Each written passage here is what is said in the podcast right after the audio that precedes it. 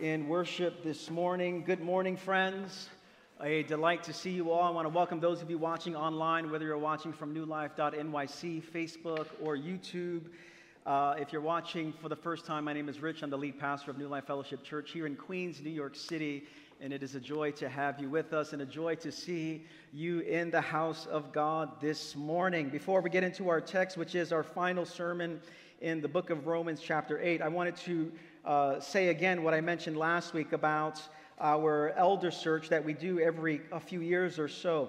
Uh, our elders at New Life have uh, six-year term limits, and we have been blessed over the past thirty-four years as a congregation to have incredible elders, men and women who have shepherded and stewarded and helped to discern God's will about the direction of our congregation for over three decades.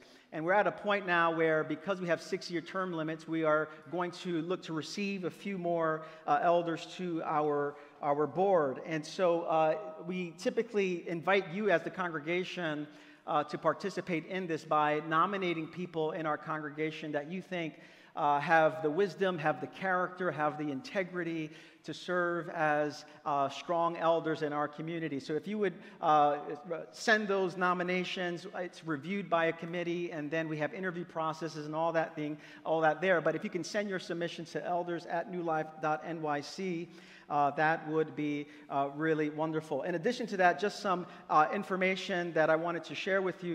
We had a, a transition of our board chair a couple of months ago, where Steve Lee, uh, many of you know Steve, served incredibly faithfully in our in that board chair capacity, and Steve stepped down a couple of months.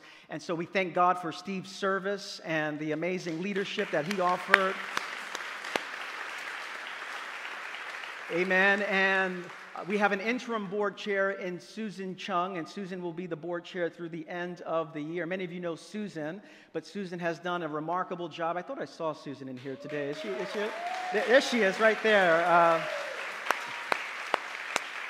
so grateful for Susan and her leadership and her non-anxious presence and just the, the strength that she brings to our board. So you can serve us uh, by sending those nominations uh, as soon as you can, so that we can move forward with that process. Now, before I get into our text, I wanted to give some talking points about uh, where we are in terms of our gathering and some adjustments that you can expect. We sent a survey Uh, last week or so to get your input as a congregation. Some people have said, why are you sending a survey again? Why are you sending a survey again? I already did that survey. Now, what we're trying to do is make this a community-informed thing here. We just don't want to make decisions without knowing where our community is at in certain areas. And so that's why we have sent multiple surveys, because we want to hear from you. And you have responded uh, to those surveys. And what we've learned through those the feedback is that the vast majority of Of our congregation wants to gather and worship and wants to be together and worship, which is a really wonderful thing. And so we wanted to, uh, I wanted to uh, let you know of just some things that you can expect uh, in the coming weeks and in the coming months. First, I want to say that every person is invited to come to church. Children, adults, no matter what your age, you are invited to worship with us. Additionally, uh, on July eleventh, the plan is to open up pre-K on July eleventh. So just attention parents with young kids. That's what we are looking at at this point. Also want to remind you that, and you'll notice in the room today, that as we continue to move on week in and week out, that there's there's not going to be a lot of space just in the sanctuary, and just want you to uh, just be mindful of that as you make a decision uh, to come in. We're going to continue to offer uh, registration, so that'll be continued for the time being, uh, and we're making it simpler, and we're going to be keeping open until Saturday night. And so in the past it was cl- closed at uh, Wednesday. We're keeping it open to Saturday night. So if the Lord speaks to you on Saturday morning and says, go to church, and you go, I want to go to church tomorrow, you have an opportunity to do that. Uh, a couple more things here. Starting next week, masks will be optional in the sanctuary here. So just uh, I, I, in the world that we live in, that, that leads to claps and, and from one side and boos from the other. Uh, it is what it is. Uh, and so uh, many of you will want to continue wearing masks, and that's all good. Uh, we, you know, as at New Life, we've taken a very conservative. We've taken a very thoughtful, prudent uh, approach to this entire pandemic. And we recognize that some folks just want to keep wearing masks for the sake of wearing masks. And we encourage you to do that if that's what you want to do. But starting next week, uh, masks will be optional. Uh, and then the last thing I'd say is this here, before we go into Romans eight, and I give my next sermon here, uh, is, is that we have been, again, thoughtful about this whole thing. And all of this that I mentioned, depending on what's happening in our city, we've never been here before. And so if there are changes, we will make adjustments. And if we have to go back to what we've done before, we will go back to what we've done before. And so we want to be wise, we want to be prudent, we want to be sensitive, we want to be uh, responsible human beings as we serve our city as well. Amen? All right. Done with that first sermon, let's go into the second sermon here. Romans chapter eight, we're closing our series, beginning in verse thirty-five. Romans chapter eight, verse thirty-five, hear the word of the Lord. Paul says, who shall separate us from the love of Christ? Shall trouble or hardship or persecution or famine or nakedness or danger or sword? As it is written, for your sake we face death all day long. We are considered as sheep to be slaughtered. No, in all these things we are more than conquerors through him who loved us. For I am convinced that neither death nor life, neither angels nor demons, neither the present nor the future, nor any powers, neither height nor depth, nor anything else in all creation will be able to separate us from the love of God that is in Christ Jesus our Lord. Paul begins with no condemnation, Romans eight one, and ends with no separation. No condemnation, no separation. Let's pray. Let's invite the Holy Spirit to open our eyes and ears as we look into this passage. Lord, breathe on us now through the power of your Spirit. And may we walk out of this gathering and out of this online experience knowing that there is no separation.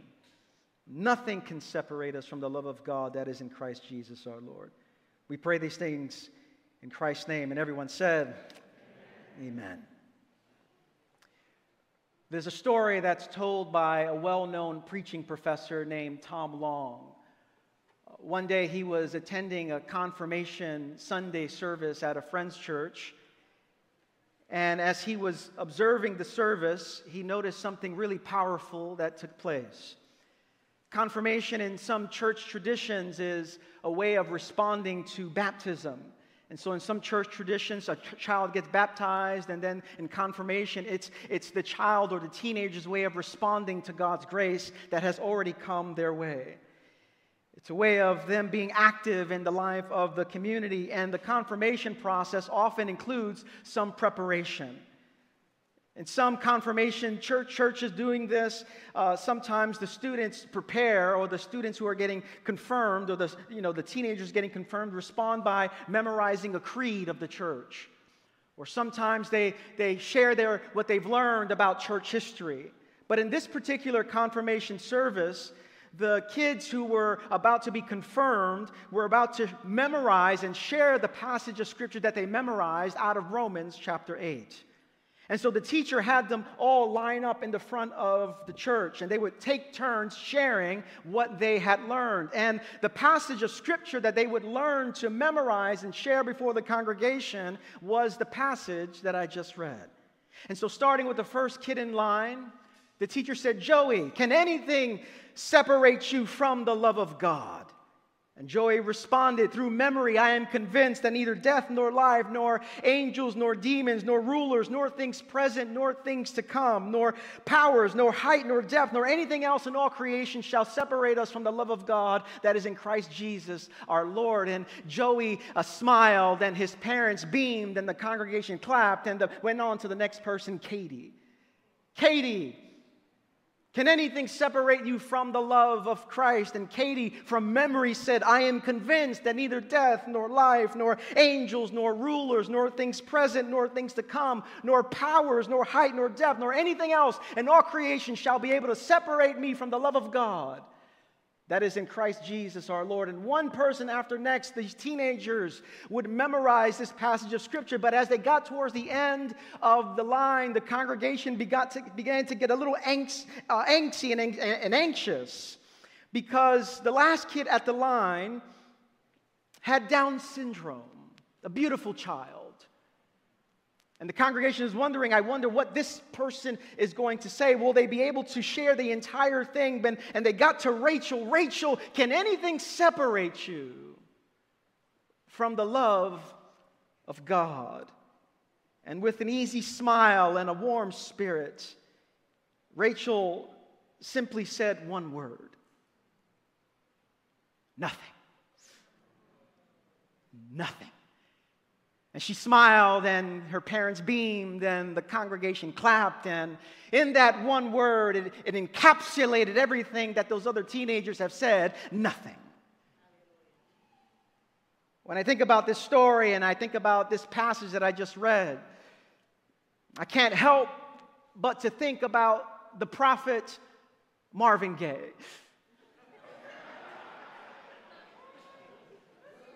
who in nineteen sixty-seven... wrote a song called Ain't No Mountain High Enough. And he said, ain't no mountain high enough. Ain't no valley low enough. Ain't no river wide enough to keep me from getting to you, baby. When I heard about the story of Rachel, when I listen to the music of Marvin Gaye, when I read Romans chapter eight, I am amazed by the love of God. Many of us believe a few things about God. For some of us, we believe that God is way out in the distance, that God is way out there, and so we wonder sometimes if God sees us. We wonder sometimes if God is active in our lives. We pray and we wonder, do my prayers reach up to heaven? We believe that God is very far. But then for some of us, we believe that God is very near. That God is near, but God is omnipresent. That God is closer to us than we are to ourselves. But in God's nearness, we often wonder if the nearness means goodness. God is near, but does that mean that that's good news for us?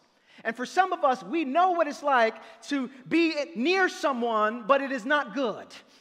For some of us, we experienced this over the course of the pandemic, where for fifteen, sixteen months, we were near each other like we never have been before. And it wasn't always good. Nearness doesn't always mean goodness.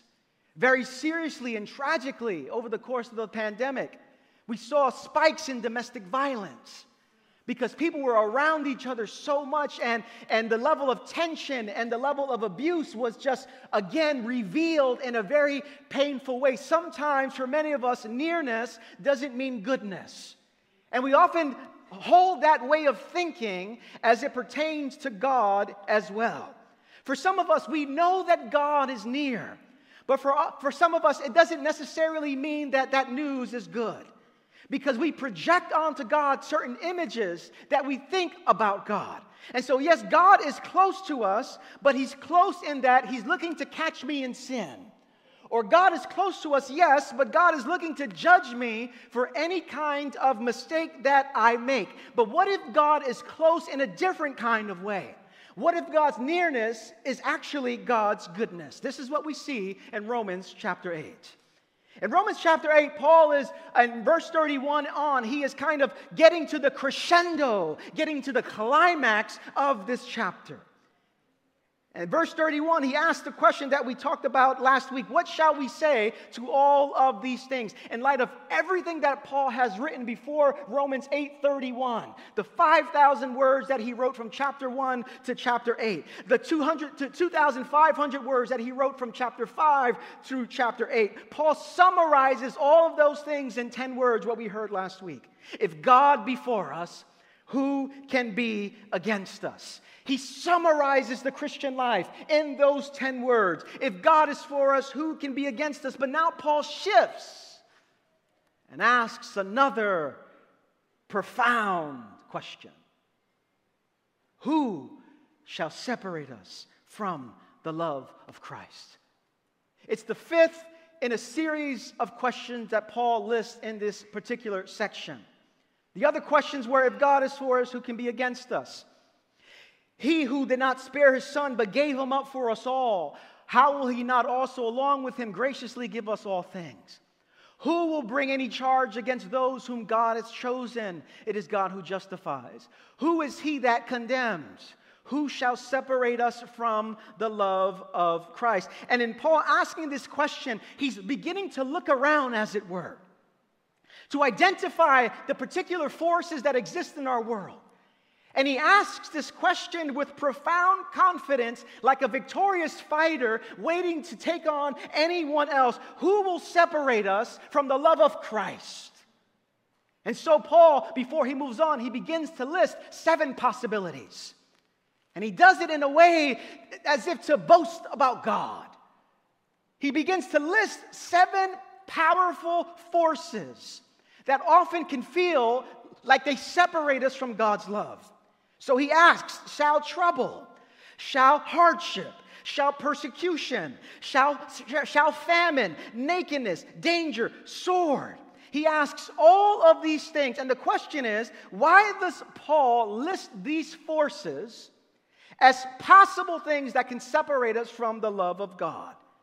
I think the reason why Paul lists this is because in our culture, there are things that often to us and to the surrounding world communicate God's absence. For some of us, we think, if I'm going through that, that means God must not be near. This is what we saw in the book of Job throughout the course of Lent. If this is, if this bad thing is happening to me, that must mean God is not near me, or God is not for me. But what Paul says is, no, these things don't demonstrate the lack of love of God. The theological message that plays in our mind is, if these things happen, God's love must be questioned. But, but Paul says, no, no, no, no, not at all. Since Christ proved his love through his sufferings, our sufferings cannot separate us from his love. And so he, he, he's building his argument. And as he builds, he gets to a particular place where he lists what has become one of the most popular Bible verses in all of the Bible. In all of these things, we are more than conquerors through him who loved us. It's not in all these things we are separated from the love of God. In all of these things, we are more than conquerors through him who loved us. In the trouble, in the hardship, in the persecution, in the famine, in the nakedness, in the danger, in the sword, in all of these things, God's love is sustaining us. Therefore, we are more than conquerors through him who loved us. And some of us need to hear that today. Some of you came into church weighed down by troubles, and maybe you've concluded that God has turned his back on you. Some of you are enduring much hardship watching online, and with sickness and family illness and economic struggle, you wonder, has God abandoned me? Some of you have been on the receiving end of harmful acts and harmful words, and you conclude, if these things are against me, that must mean God is not for me. But that's not what Paul says.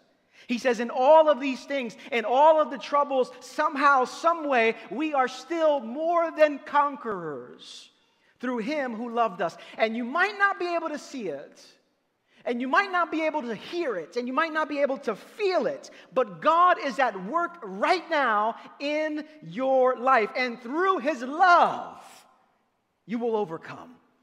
Through his love, you will not be conquered by despair. Through his love, you will not be overtaken by the world. And I need to hear this on a regular basis, because when I'm in a bad situation, I don't feel carried. When I'm in a bad situation, I don't always feel the presence of God.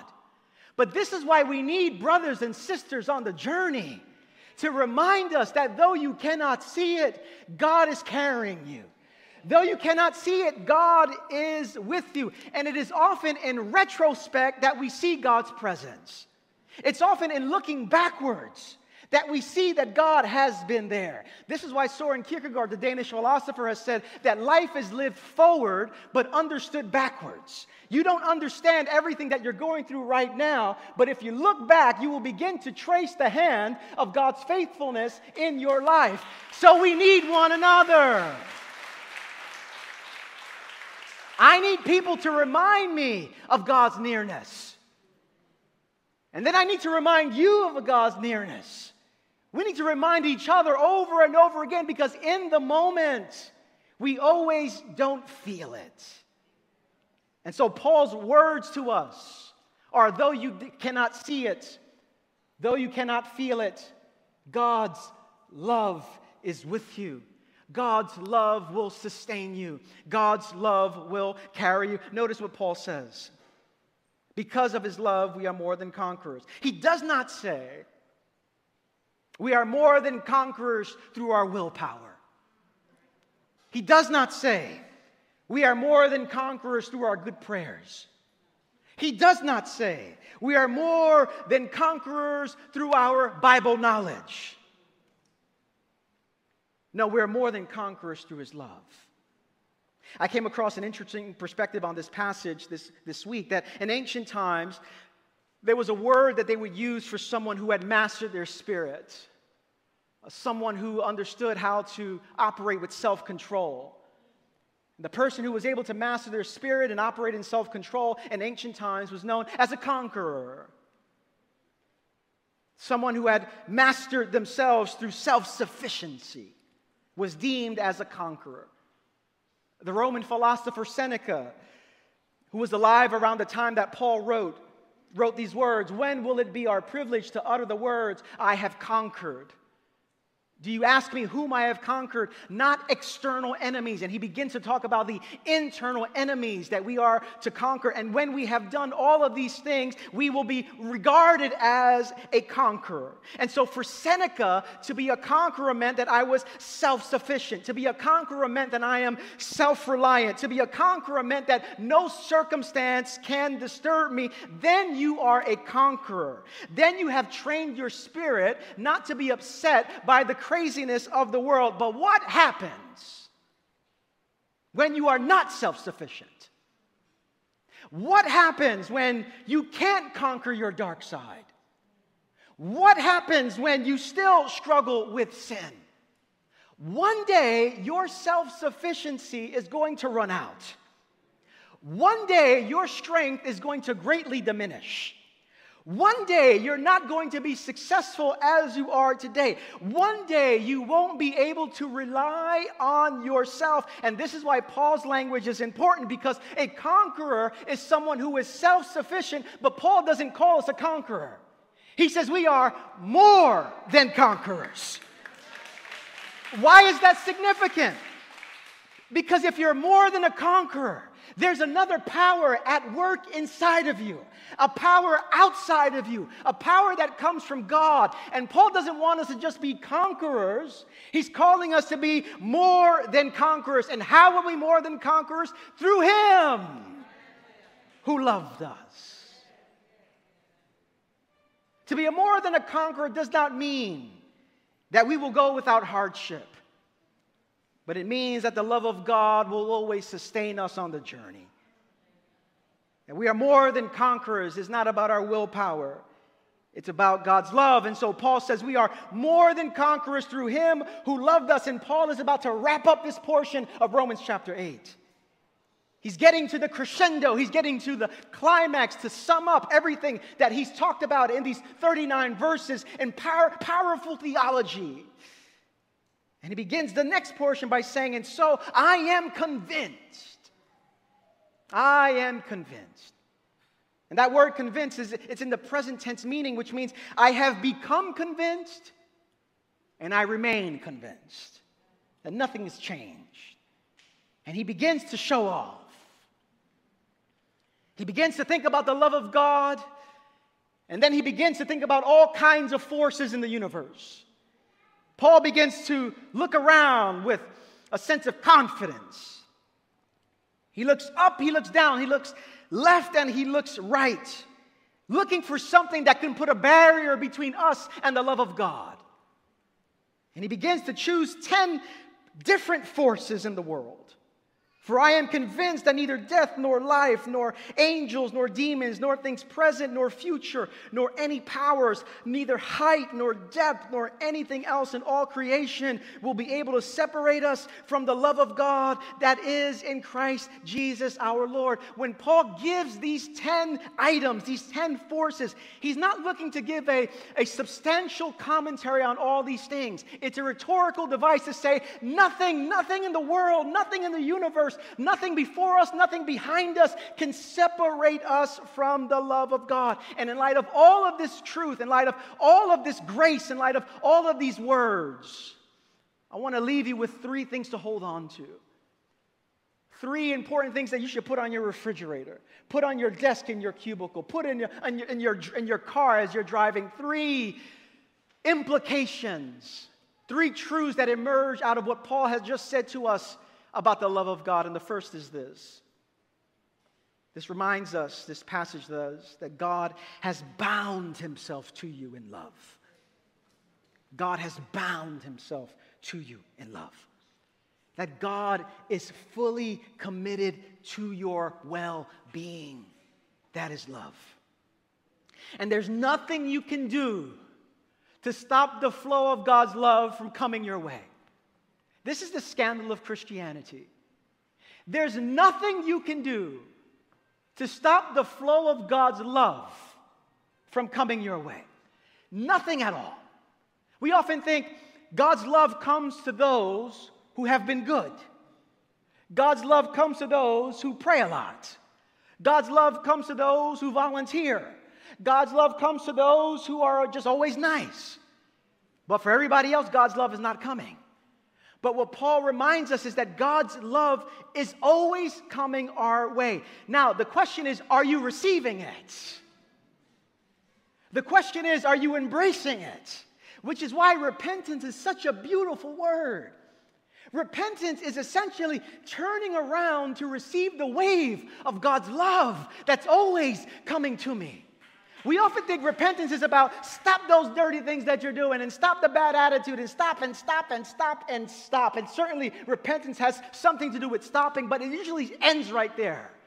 Repentance is turning around to be washed in the love of God and in the grace of God that is ever coming our way. God has bound himself to you in love. The second thing that's really important to hear is that our feelings don't have the final say on God's love. Can we ever feel separated from God's love? Absolutely. But are we ever separated from God's love? Not at all. Does God ever stop loving us, caring for us, looking to sustain us? God does not. And Paul reminds us that our feelings don't have the final say on God's love. Now, in our congregation, we talk a lot about feelings, don't we? A lot about feelings. And feelings are important to the spiritual life. It's important to integrate them in worship to God, to, to, to be mindful of our grief, to be mindful of our anxiety, to be mindful of our sadness and anger and all the rest. We talk about it and we highlight it at New Life. But with this particular truth, I need to tell you something.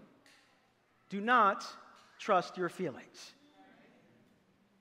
When it comes to the love of God, do not trust your feelings. Because there are times where you feel loved and there are times where you don't. And it's often the case that when we don't feel that we're loved, we start trying to make things right on our own. I'm going to go to two services this Sunday because I messed up this past week. I'm going to give extra money this past week because I need to make up for my sins. I need to, you know, give out money to people and help as much as I can so that God will love me. No, God's love is steadfast. And our feelings don't have the final say on God's love. The final say has already been demonstrated in Jesus Christ. And we trust in his love and in his death and in his resurrection. That's what secures God's love for us. But here's the third thing that I want you to hold on to. And this is a great way to end this sermon and a great way to end this series. The third truth I want you to hold on to is that God binds himself to us, not because of our love, but because of his love. And we see lots of overlap in these three things here. God binds himself to us not because of our love, but because of his love. Our confidence is not in our love for God. Our confidence is in God's love for us. I want to close with a scenario that I heard from a well-known preacher named Alistair Begg. He asks a well-known, important Christian question. He asks, if you were to die tonight and you were getting entry into heaven, what would you say? And he said that if you answer that question, or I answer that question in the first person, we've immediately gone wrong. If the answer is in the first person, because I, why should you be let in? Because I, because I believed, because I prayed, because I went to church, because I do good things, because I come from a Christian family. If that is the rationale that we are giving for entry into heaven, we've already gone wrong. Because the correct answer is not in the first person. The correct answer is in the third person. Because he. Because he forgives. Because he saves. Because he justifies. Because he rescues. And so this pastor began to imagine the thief on the cross. And you know the story of the thief on the cross who Jesus said, today you will be with me in paradise. Could you imagine the conversation that the thief on the cross had with the angel at the gate? That this man gets to the gate and the angel recognizes him. He knows his story. He knows all the stuff that he's been doing. And the angel looks at him puzzled. And says, you never went to church. You never got baptized. You never been to a Bible study. And you made it. You're here. How'd you get here? And the man says, I don't know. And the angel says, what do you mean you don't know? I don't know. And the angel's puzzled at this point. I, how, how did he get here? What's, and, and so the, the, the angel calls the supervisor angel. I got to be, give me a second. And he, has to call a, and, and he calls the supervisor. And the supervisor angel comes to the gate and says, what's going on? He goes, this, he's here, but, but, but I don't know how he got here. And the, the supervisor angel says, well, that's all right. No need to worry here. I got a couple of questions for you. Do you know the doctrine of justification by faith? Guy said, never heard of it. Can you list off the books in the Bible? Guy said, I never owned the Bible. And the angel says, very puzzling, on what basis are you here? And the guy responds, all I know is that the man in the middle cross said I could come. That's all I know. The man on the middle cross said, I could come. Our confidence is not in our love for God. Our confidence is in God's love for us. What then can separate us from the love of God? It's one word. Nothing. Let's pray together.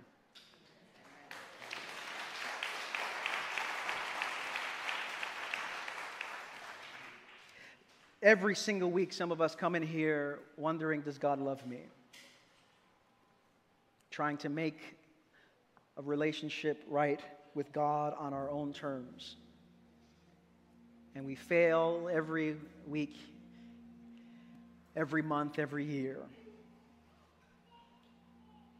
God's love is not contingent upon your love for God. God's love is perfect. It keeps coming. The question is, are you living a life in a posture to receive it? That's what coming to Jesus Christ is. When you come to Jesus Christ, you're opening your heart to receive the love that's always coming to you. It's you simply turning around and allowing yourself to be caught by the love of God. This is why we pray. We don't pray to curry the favor of God. We pray because God's love is always coming to us. And I want to now open myself to it. We repent because I want to, res- to open myself up to the love of God. For some of you today, you wonder, does God care for me? You might not be able to see it, but the word of the Lord is God's love is with you, and God will sustain you. Lord, we thank you for your love. And this news sometimes feels too good to be true, but it is true. That your son Jesus dies on a cross and resurrects on the third day and shows us what the love of God is like. May we step into that love and receive it and offer it to the world around us. We sing to you now words of praise, words of gratitude. It's in Christ's name we pray, and everyone said, amen. Let's all stand, let's sing together. I put my faith in Jesus, my anchor to the ground, my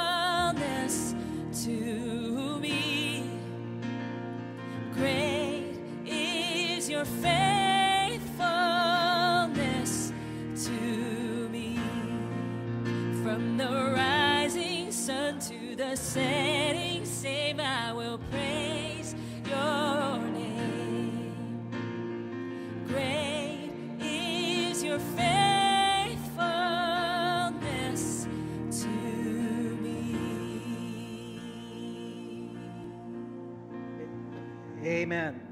God has bound himself to you in love. Your feelings do not determine whether God's loved you or not. And our love for God, God's love for us is not based on our love for him. It's based on just God's love being perfect. And may we rest in that truth this week. As we close our service, uh, I want to invite our prayer team to come forward, and we are... This is the first week we're receiving our, having our prayer team back here, which is a wonderful thing. So our prayer team will just be in the front here, and maybe you came in here today and you just need someone to pray for you. Your heart is heavy. You're wondering if you can trust in this. You just need someone to maybe place their hands on your shoulders and speak these words over you and remind you that God is with you. And so at the end of the service here, after I bless you, feel free to come up and receive prayer. In addition to that, Pastor Jackie's going to be leading a sermon discussion time online. For those of you watching online, feel free to click that link, and she'll be facilitating just a discussion time for about thirty minutes. It's a great way to connect with others And so feel, feel free to take advantage uh, of that offering. And then lastly here, uh, I'm going to be uh, downstairs, and some of our pastors will be downstairs. If I've never met you before, if I haven't seen you in a long time, just say hello. I'd love to get your name. Uh, and just connect with you before you head out. For those of you watching online, maybe you've never said yes to Jesus Christ. Those of you in this room, maybe you've never said yes to Jesus Christ. Uh, we want to serve you along those lines if you're sensing God tugging your heart. If you're saying, yeah, I've been living my life going my own way, and I want to repent today. I want to turn around and receive the love that's always coming my way. I want to position myself to receive that love. And if you want to do that, you feel like, I want to trust in Jesus. There's a number on our screen, number on your screen as well, that you can just text yes to Jesus. And one of our pastors would love to follow up with you. And maybe you just want someone to pray for you right now. Our prayer team is right here. And we would love to pray for you if you're sensing God calling you in this way. As we close our service, let me invite you to open your hands towards heaven to receive a blessing. We walk out of this gathering with our hands in this posture because it's a posture of receiving. We receive God's love out of which we offer it to the world. The world is often marked by a clenched fist. But for the follower of Jesus, may we open up our hands to receive all that God has for us and in turn offer it to the world around us. With your hands stretched out to heaven, brothers and sisters, sons and daughters of the living God, may the Lord bless you and keep you. Make his face to shine upon you and fill you with peace. And may you walk out of this gathering, out of this online experience in the power of the Holy Spirit, knowing that nothing can separate you from the love of God that is in Christ Jesus our Lord. May you receive that truth and may you offer it to the world around you. I bless you all in the strong, in the beautiful, in the loving name of Jesus Christ. And everyone said, amen. Grace and peace to you all.